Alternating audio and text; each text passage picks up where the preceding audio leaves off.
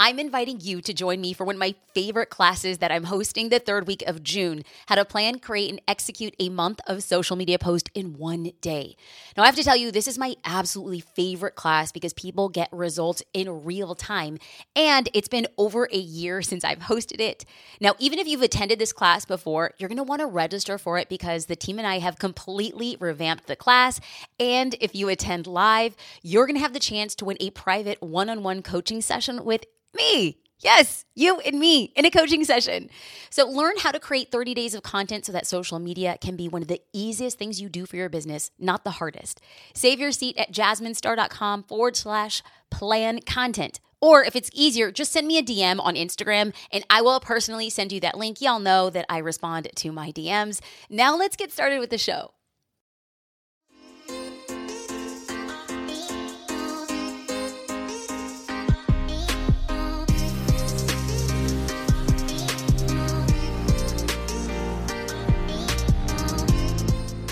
Welcome to the Jasmine Star Show. Ladies and gentlemen, we're doing something a little bit different. And it is different because I'm starting off with a test of a co host series. And I'm going to start this series with none other than a brilliant, kind, hilarious, funny. Well, don't say I'm not going to tell. just plug your ears, plug your ears, because I can't say nice things to him because, you know, I mean, his ego might not, but yes, the head is progressively getting bigger over time. So excited to introduce you to Marcus Murphy, one of the smartest, kindest, brilliant men that I have had the opportunity to befriend and then now call an industry peer. We are going to be introing this series with Marcus and we'll get into the backstory of how and why it started. But Thank you. Uh, you just bring people on here to cry? Is that what you're trying to do? I feel like you're trying. You're just like, this guy's great, and he has this. The music comes out, uh, Arms of the Angels.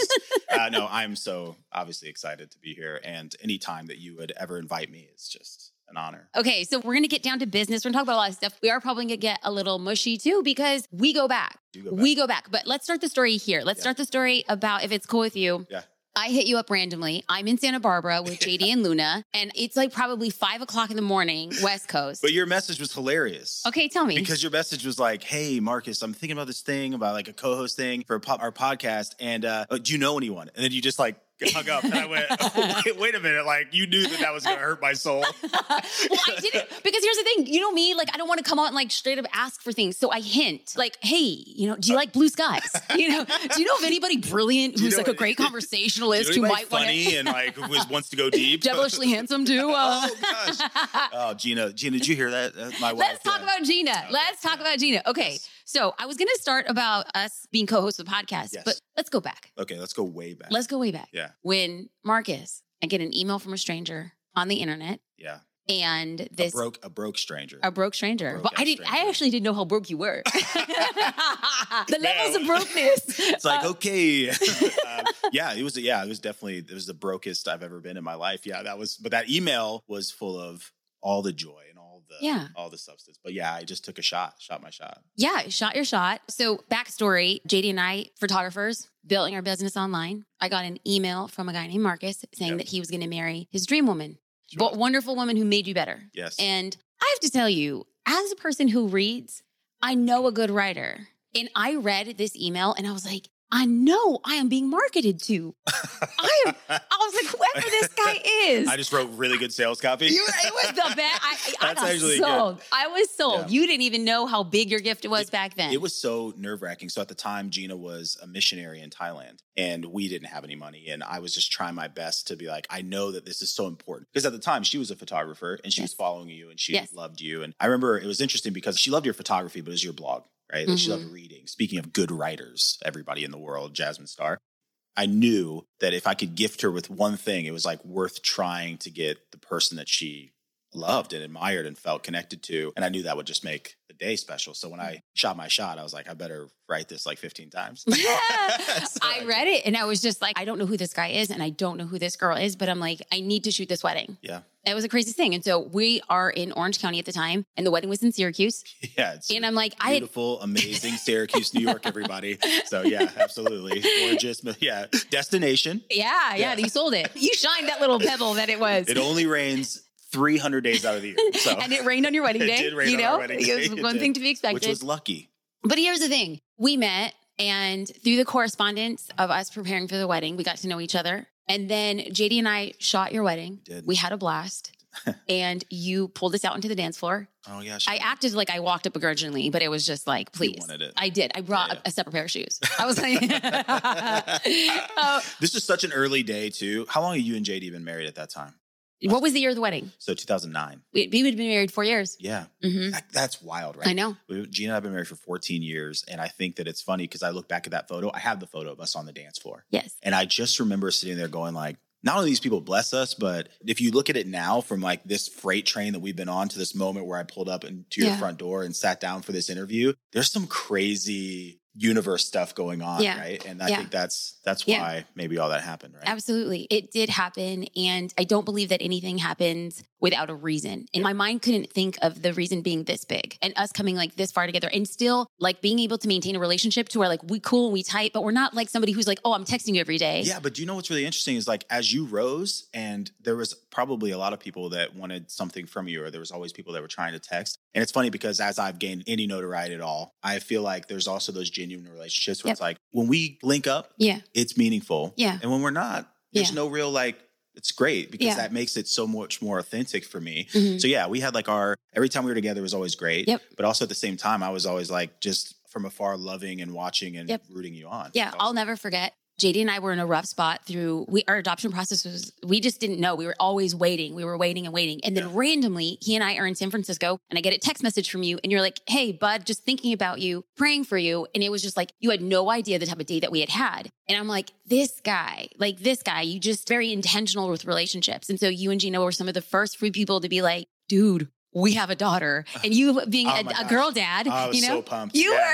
were And it's funny because when I was, we were planning this. I have two girls for everybody. I have Florence, who is seven, and Pearl, who is five, and they're obsessed with Luna. They're just like, okay, um, so are we gonna FaceTime while you're there? Is Jasmine a mommy? Like all these funny questions, and I'm like, yeah, she is. But it is. It's what a amazing story to be a part of, and the fact that you like you shared that with us so early.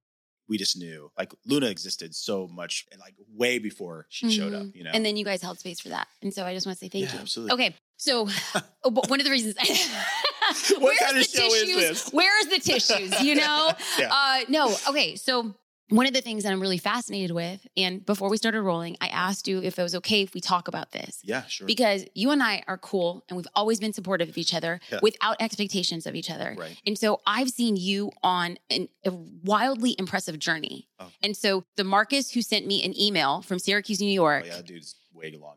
Well, we I mean, express like- appreciation for that brother, yeah, right? some, Like, building, there's some building blocks there for sure. Yeah. But yeah, that feels like light years ago in Yes. my mind as to who I've stepped in, like what I've stepped into. okay, Yeah. so if we look at this journey of 14 years, yeah. when I look at what you've done in 14 years, I can't help but think, what did he do? Like, you know, when we sat down before we started rolling, I was just like, brother, like you went from, can you hook a brother up to, I'm buying like 40 acres for myself in California.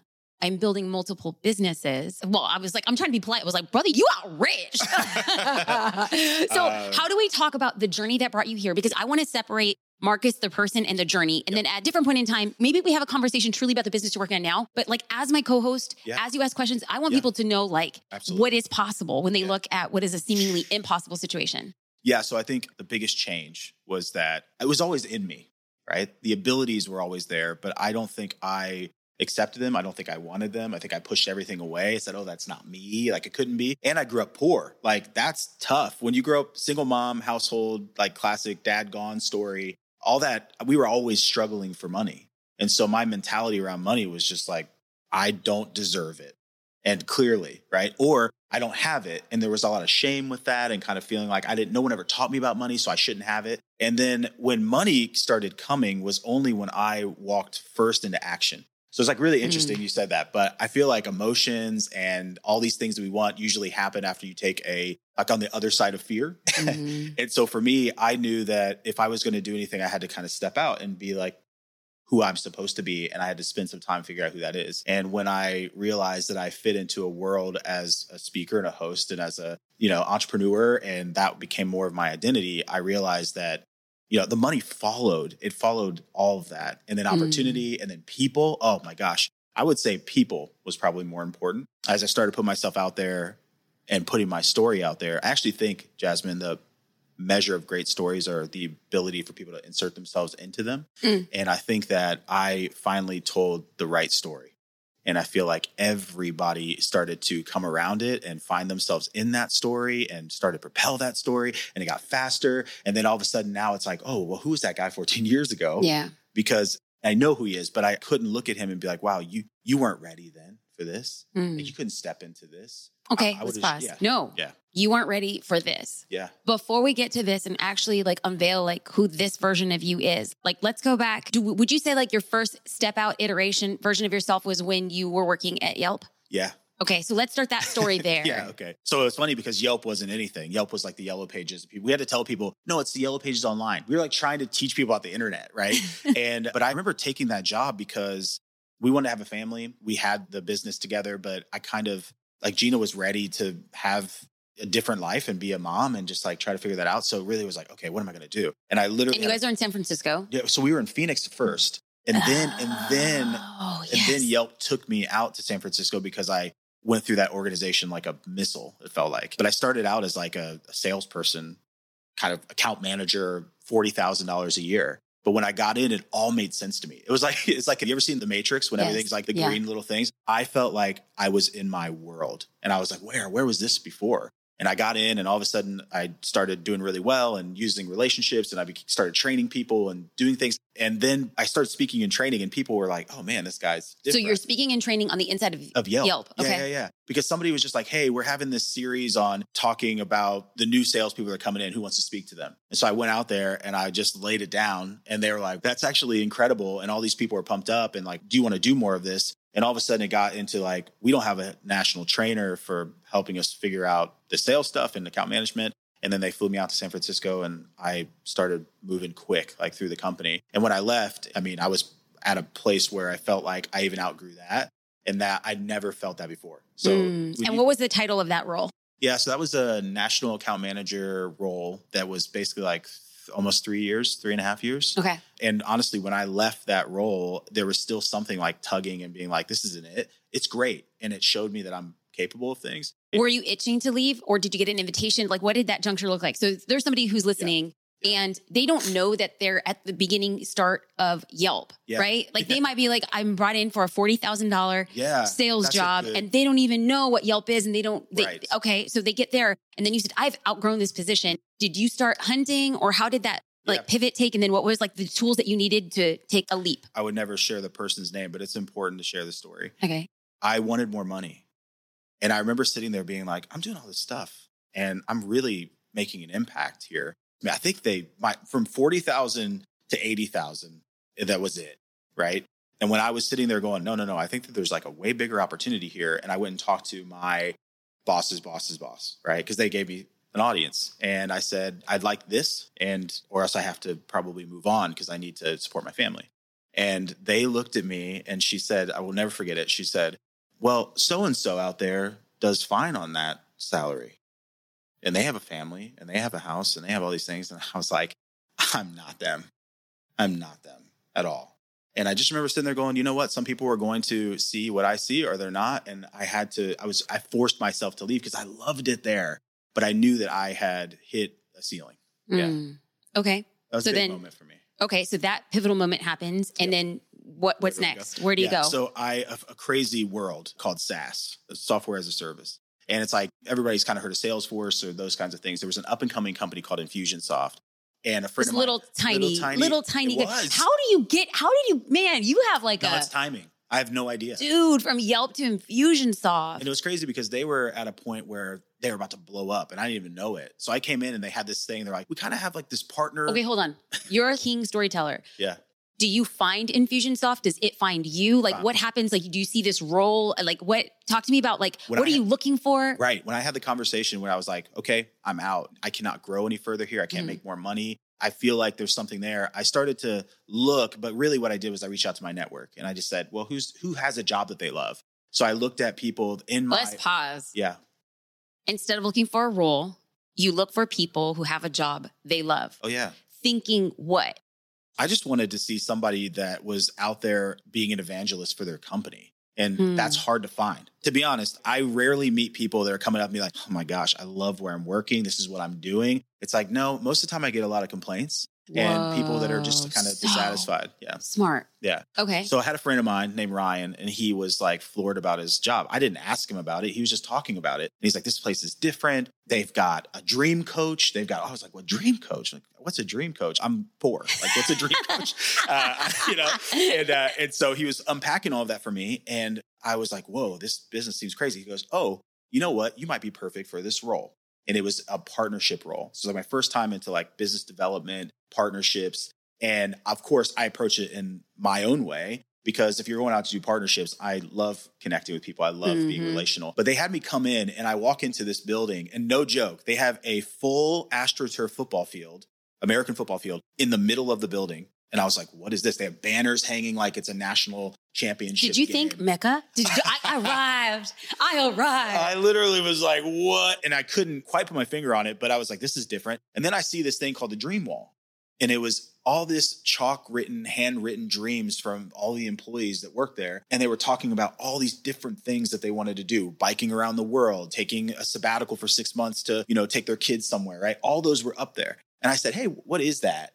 And, and they're like, Oh, yeah, our employees write their dreams down. We have a dream coach that works with them. Even if it takes them outside the business or away from us, we want them to accomplish their dream. And we Ooh. feel mm. like they work harder for us getting to their dream and the fact that we support it, even if they have to take takes them away from us, right? And I was like, I have never heard a company ever in my life articulate anything like that to me. So I was intrigued. And then I said, this is where the part that I think is great. They had their core values on the wall. They had mm-hmm. all 10 core values right there. And I looked at that core value wall and I go, who wrote my core values down? Mm. Like who wrote those? Like I didn't go, oh man, these are nice. I hope that I can put those on someday. I was like, somebody wrote down what I care about on that wall. So I knew that there was something different. And as I started to get into it, they had me do a presentation. I'm like, I'm going to kill it. Right. And I remember getting, Wait, they have you do a presentation as part of your interview? oh yeah. Were you prepared? No. They said on the fly, do a presentation. Yeah. They're like, here, can you teach us something? Here's a board. I was like, okay, wait, wait, wait, wait, wait. Wait. there is the version that we look back on, which is fond. yeah, yeah. And then there's reality. Like, take us back to that moment to when you say that. And of course, on the outside, because we all, I know you. Like, you cool. Was I sweating? not- Yeah, I was sweating, Jasmine. I And had sweaty armpits. Okay. and then- my hands were sweating. And what do you say? I just said absolutely. And what do you teach? I went up and wrote out a formula. Do you walk really slow up to that whiteboard to be like, No. what can I think of in the next 15 seconds? Do you know what I think actually happens is I feel that when I'm at my best, I don't need a ton of prep. Like I really feel good about just showing up and being able to connect disparate dots really fast and being able to do something. Also, I've been doing a lot of this for a long time. So speaking and having something in my back pocket to be able to pull out and be like, yeah, I'm going to present this felt right. You're And- such a gangster, though. No, That's no, so no, gang. That's so gang. No, you can own it. That's a compliment. That's Okay. a that's a gangster. All right. Dang. But anyway, I taught this equation about like, here's what I think success is. So I wrote out this ac- big acronym and talked about how to cast a vision and backed into it, right? And Okay. like, talked about action. And then at the end of it, they go, okay, this is interesting. And then I got into the role and they said, oh, by the way, totally offering you the job. This is great, but we want you to be on the road and like speaking in other countries and all over the place to represent our business. Like we Mm. feel like business development and partnerships are only going to happen because there are people like you out there that can truly articulate it. That wasn't even a role. Like that didn't exist there. And when I got into it, it was one of the best partnership roles and things that ever happened. But they just saw a skill set. And that's why I can say work for companies you love and admire because they're going to find where you fit and they're going to enable you to go fast. And I'd say that's the one pivotal role I had before I met Ryan and changed my whole life after Mm. that. Okay, so let's pause here. Yeah. I want to get into meeting Ryan and Yeah. how that changed your life. There's a story, like sub narrative, where Gina, your Mhm. beautiful, beautiful, brilliant, kind, better half, Amazing. but way, better half, way, Way- way- we're like the ninety percent. Nice. She's a neuroscientist who deals with chronic pain. I'm just going to real quick pause on this. So Gina, my wife, is uh, a neuroscientist who deals with chronic pain, a genius, right? And went back and did all this stuff after 15 years of not being in school. Went back and got Right, like let's pause that though, because I'm watching this Yeah. from the outside. Yeah. So Gina pulls back from her photography career to really focus in on her family, Yeah. and during that time Yeah.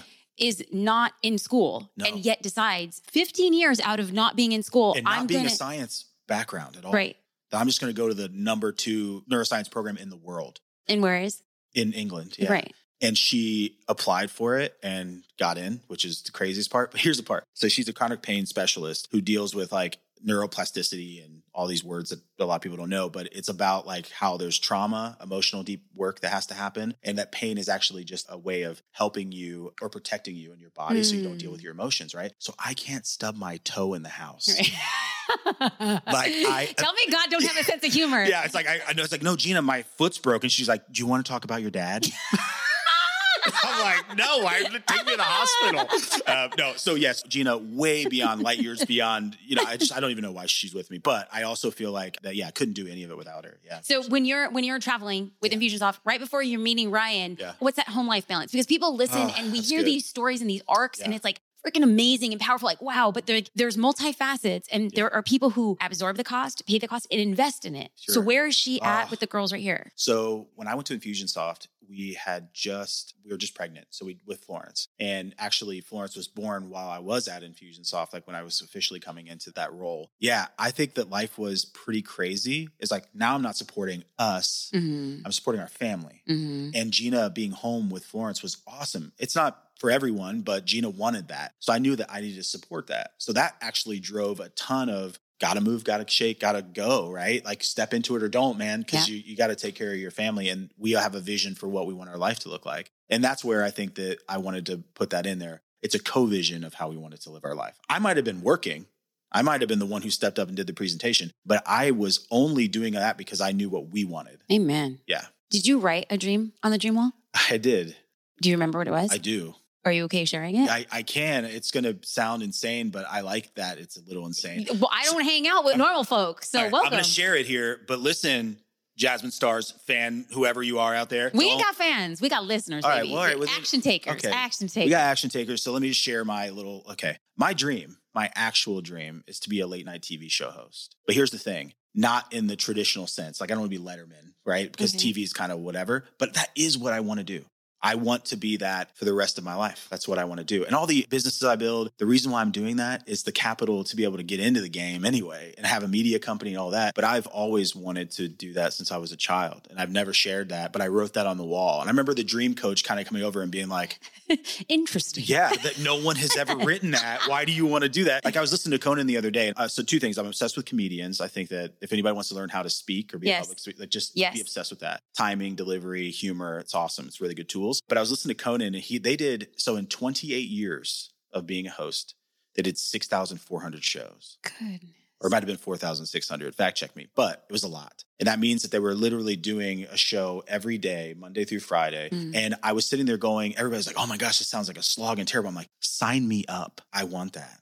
Mm. Yeah. So I wrote that down. So yeah, maybe I'll put it out in the universe. Maybe it'll come back to me, but that is it. Well, yeah. you spilled the tea before we started rolling, and I actually do think it is coming back to you. It's oh. here in its in, own, in some kind of way. Absolutely. Yeah, yeah, okay. All right. So when and how do you meet Ryan Deiss, and okay. where is he at in his career? Oh man. Ryan Deiss, everybody, got to look him up. He's probably the person who doesn't want any fame who's famous in his own way. I was speaking. That's why I think this is so crazy. When was like, you could speak and go on stage and send me to Africa and Europe and everywhere else. I was in London. I was speaking at an event and I see all these people in the lobby. And this was a big business event, right, in Chelsea. And I was about to go on later on in the day, but I was just out in the lobby and I see this little guy, super little, tiny.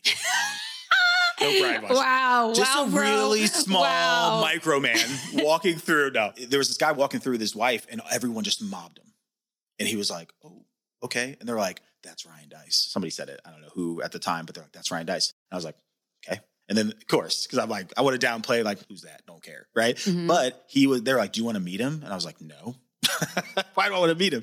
And then he gets up, he literally walks in, graciously says hello to people. His wife, Emily, who's wonderful, they were kind of like talking. He gets in the back, mics up, goes on stage. I sat in the back and I watched this guy lay down knowledge for 45 minutes and everybody's just like hanging there. Mm. And I eventually go, I called Gina. I went back to the hotel. I don't know what time it was here. And I called her and I said, I want to work for this guy.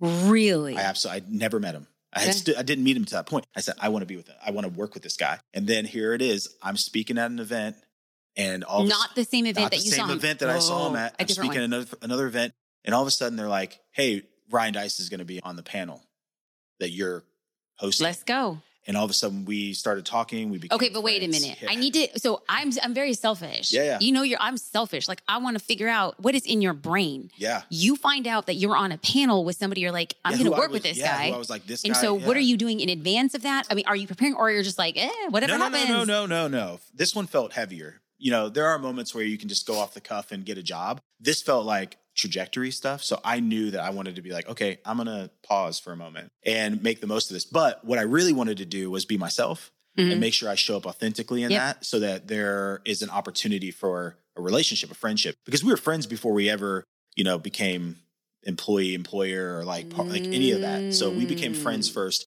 And in fact, when the job came up that they were looking for someone to run monetization for the company, I texted him. That's how we were friends. Okay. I texted him and said, Hey, should I apply for this? And he wrote back, absolutely not. which is which is actually a really funny response because at the time I was still working for Infusionsoft and Ryan knew Clate, who was the founder of Infusionsoft. He's like, You're off limits. Oh, So he's like, the way you can apply is if you go to your executive team at Infusionsoft, a $100 million SaaS company, and tell them that you want to apply for another job away from their company. And so I did that. okay. Wait, let's pause. Yeah. Let's pour one out for Ryan, man. That man's playing a different game. Yeah. Like he saw talent, and he said the way that we be on the up and up with everybody Oh, yeah. is if you do that. He would never, yeah, he would never Okay. have been like Wow. poacher guy. So I went and talked to the executive team, and this is why this company, Infusionsoft, Clayton Mask, shout out to these amazing founders. They're like, because we don't have that same executive role for you here, but we know that that's like a big part of this journey. And so they said, you can go apply. And I was like, do I still have my job if I don't get that job? and they said, yeah, you do. And I went and flew down to Austin, Texas, where Digital Marketer was. And I had Wow, that says a lot about so many people who are involved in this story. yeah, Man. I, I feel like so when you ask me, it feels like everything happened really fast. I put out a story, and these people got to insert themselves into it. Now, in retrospect, when I run into Clate or other people, or be on a podcast where I get to talk about them, it was the right move. you know, it was the right move. Yeah. And when you think about like Yeah. holding on to a tight, like to an employee that might not want to work for you or stuff like that, sometimes it's like that's a cyclical Dude. that is a longer story than that immediate moment and how you feel. Ooh. So I will sing praises. I have literally sent so many people to Infusionsoft and partnered with them on all kinds of stuff at Digital Marketer. They had so much preference because they treated me great and I loved being there. And so yeah, Ryan and I we vibed down there. Another guy named Richard Lindner who ended up being one of the most pivotal leaders in my life. They both put me through 2 days of interviews. Just it felt grueling at the time because there was a lot on the line. This is the six-figure moment by the way. Like I always say that people, Mm. when you talk about money, and I usually don't talk about money a lot, I think if you talk to people who are wealthy, they remember that moment that that tipping happened. And sometimes it happens way early in their life, and they're just like, that was just a cool little milestone to my seven, eight figures, right? But I feel like there is a mindset shift there because once you can make a hundred thousand, you'll always make that. Yep. Once you make a million, you'll always make that. Yep. And I feel like those milestones are so interesting because that was that pivotal milestone for me where I was like, I'm here now in some way. Like I can step into this a little bit and be the executive who makes six figures and who, yeah. So Ryan, they gave me that opportunity and worked there for four years, almost four years, and literally changed my life. hmm Okay. So there is digital marketer. Digital marketer. Yeah. Okay. So I wanted to connect the dots. So you get in for monetization. Do you excel within that? Do you change? Yes. So it's kind of crazy because I wouldn't have excelled had I not had leaders like Ryan and Richard who were there. Richard Lindner, by the way, was the president, very much running all of the business behind the scenes. Ryan was always great at being not only just the strategist and being the face and being the person who's out there in the world who people want to learn from, but you also have to have the operator in that Yep. situation. And the operator, R- Richard, is probably one of the smartest people I've ever met, one of the greatest copywriters I've ever known, but he's not the guy that's out there on stage running out and welcoming TNC, right? Mhm. Like, so they were pivotal in that way. I got in as the director of monetization, which does anybody know what that means? Like, Let's make some money. yeah, yeah, yeah, it's like put this bucket here and collect water called money. and so it was looking at the business and saying, what can we do to make money? Yeah, sales was under that. Even customer success, because we took the customer success team and turned it into, yes, we need to serve people, but also make sure they're Yeah. aligned with our products. So that was really good. Partnerships for sure. And then the difference between that company and the other one is that they also owned an event called Traffic and Conversion Summit. And so not only do you have this company that's like the biggest marketing training company in the US, they also have this big event. And that's where I got asked to host and MC and start to like teach a little One bit. step closer to late night, It was, baby. it was it was pivotal because they didn't know that I could do that technically when they hired me. They didn't think like, oh, this guy's just a, a really incredible teacher and speaker. But at Digital Marketer, one of the like we have a thing called a character diamond, which we'll unpack someday. But the real pivotal part of that exercise was that we had a North Star and we had a non-negotiable in our business. The North Star was that we had to be savant like in terms of what we know, like as marketers, but also that our non-negotiables that we would never teach something we don't do.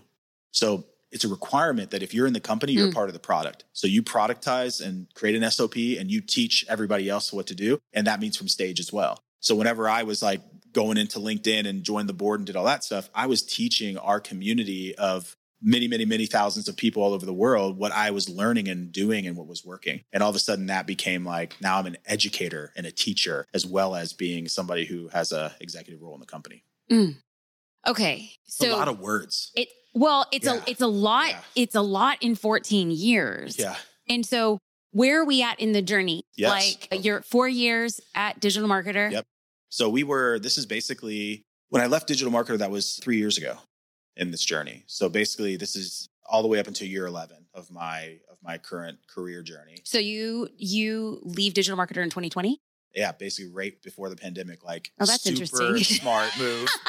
Wait, it's very savant Yeah, like. yeah, yeah. I'm gonna go struggle for a while, guys. I'll see you in a little while. I want to revisit Um, my roots. yeah. a lot of consulting in that that year. lot of consulting gigs. Yeah, that was that was a, a really wild run, and that took us all over the world too. I think the speaking was the biggest thing that opened our world for us, and being able to be the people out there that are practitioners who are sharing great Yes. actionable content. Because there was a lot of theory, but not Yes. a lot of practitioners. yes. Like I am very much anti. This is what I feel and think. Yeah. It's like no, no, no. What'd you do? Right. And are you in the trenches doing it? And Yeah. then if, if so, can we extract that information? So we became those type of teachers. And I did that for almost four years, moved around. I was the head of partnerships, head of sales, the, I don't know, a personality at, at one point. And then I felt like it was time to go. And this is where it's wild because even Good Morning America wrote that article. And it's because I left a dream job that everybody on the planet probably would have loved if they wanted to be like you're an executive at a huge Yeah. company, you're making a lot of money and you're technically a personality and they're getting behind you. And then you just go, I'm out. And everybody's like, what? Like, why? Right. Even Ryan, Ryan was so surprised and then kind of like took a minute and then went, I don't know what's down there for you. Like he said, Hey, everybody has to jump off that cliff to go there. I don't know what's down there for you, but I think that I need to celebrate the fact that you're going to jump. Right. And so, gosh, I feel like I'm emotional there. I don't know why, but I've had people like Ryan in my life who were, and Ryan and Richard and Clates and those types of people who have always kind of just been like, how do I help you jump? You know? Hmm. Yeah. Not in a suicidal way. Like, you know, like, a, like, you know, do it. Um, but in seriously, like that kind of encouragement where it's like you are at that affirmation of you are at that point and we see it, but we can't tell you what's going to happen. But we Okay. So Ryan says jump, jump. Yep. and you then get into consulting because you jumped during a pandemic. Yeah. I didn't know what I Awesome. wanted to do. Yeah, yeah. Okay. I didn't know what I wanted to do, but I also knew that I was not going to figure it out by being employed. Mm. Like I even had opportunities to own certain pieces of things. Entrepreneurship was all around us. But I knew that if I was going to find this thing that was kind of still out there for me, that I couldn't achieve it. It's very rare to be a wealthy, have a lot of freedom and be an employee, by the way. I, I don't know who that's for, but Ooh, that's a whole word. it- it's a it's an interesting thing to think about in terms of all these people who aspire for wealth and freedom. But it's like I got to I'm tethered to something else that is dictating my world. That doesn't sound like people that I meet who are wealthy. Wealth is an interesting thing because it's both money, but it's also all the time. It's the ability to make decisions, ability to do nothing at Yeah. all. But that only comes from people that are like not under anyone else's schedule. So anyway, that's a total tangent. Mm. But yeah, that moment where I left, I didn't know what I wanted, but I knew I needed to go figure it out and I needed to clear my space. So yeah, consulting was a way of doing that. But I was in the garage in the middle of the summer in Austin with a whiteboard, writing out all my So nice and ideas. frigid, right? It was- like a, it was like a tundra. Talking about like sweating, it just literally. But I felt like all these great ideas came from some person in a garage. I don't know why. And I just put my. Gina literally was like, "What are you doing?" And I'm like, "I'm putting this up here. I feel like you know, Apple started a garage. Like Google Google started somewhere. I, I, Yeah. I'm, I'm setting up my future great Oh story. my this gosh, is my story. yeah, literally, I want to be like, yeah, you know, God, we It were struggling. and it was like in the garage. my my sharpies were melting. I, uh, yeah, so I, I did that and wrote out a couple crazy ideas and started to run after them. And one of those was I need to create a media company. That was a, something that kept coming up over and over again in my mind. It's like, what can you do? What problems can you solve? What do you Mm. enjoy doing? And Mm. when I started writing those things out, it just I didn't need to know what I wanted to do. I just Mm. needed to take steps to get the space, the capacity to kind of have it come to Mm. me. Okay. That is actually like you teed me up to pause, Okay, to pause there because I really want listeners to hear that you consistently made courageous decisions, even without knowing the exact next best Oh. step. Okay. so that was the pattern. So wherever you are listening right now Yeah. and you find yourself right now driving, cooking, picking your kids up, playing, working out is like, if there is something in you, like this whole message is for you. Like jump and Yeah. not in the suicide way, right? Yeah. Okay, so so What we're gonna come quotable. back. it's like that's gonna be an Instagram Bumper sticker. that's gonna be a reel. That's Yeah, a three yeah, second yeah, reel. yeah. Um, no, okay, so we're there. Yeah. We're gonna pause there because I want to come back and actually talk about that.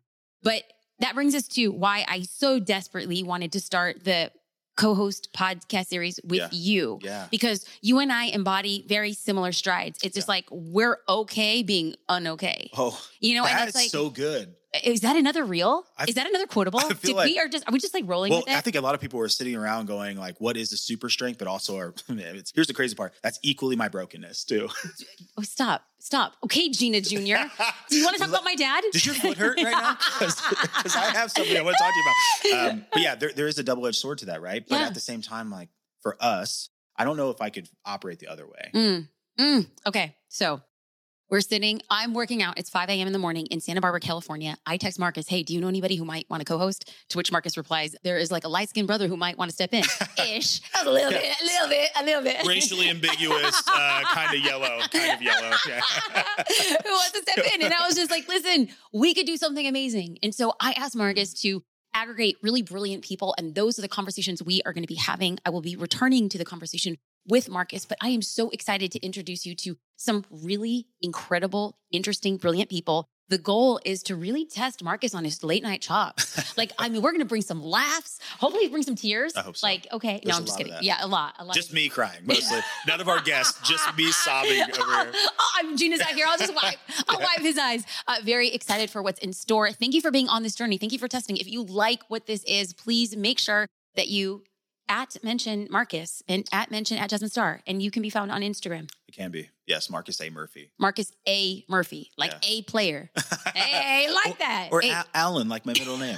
dude, I'm trying to give you swag. Yeah. Step into it, Syracuse. A. Step Murphy. into it. You got it. Yeah. No, I, yes. Yeah. Marcus A. Murphy on Instagram. Thank you for listening to the Jasmine Star Show. It is an honor and privilege as we experiment, have fun, and encourage you to do the same.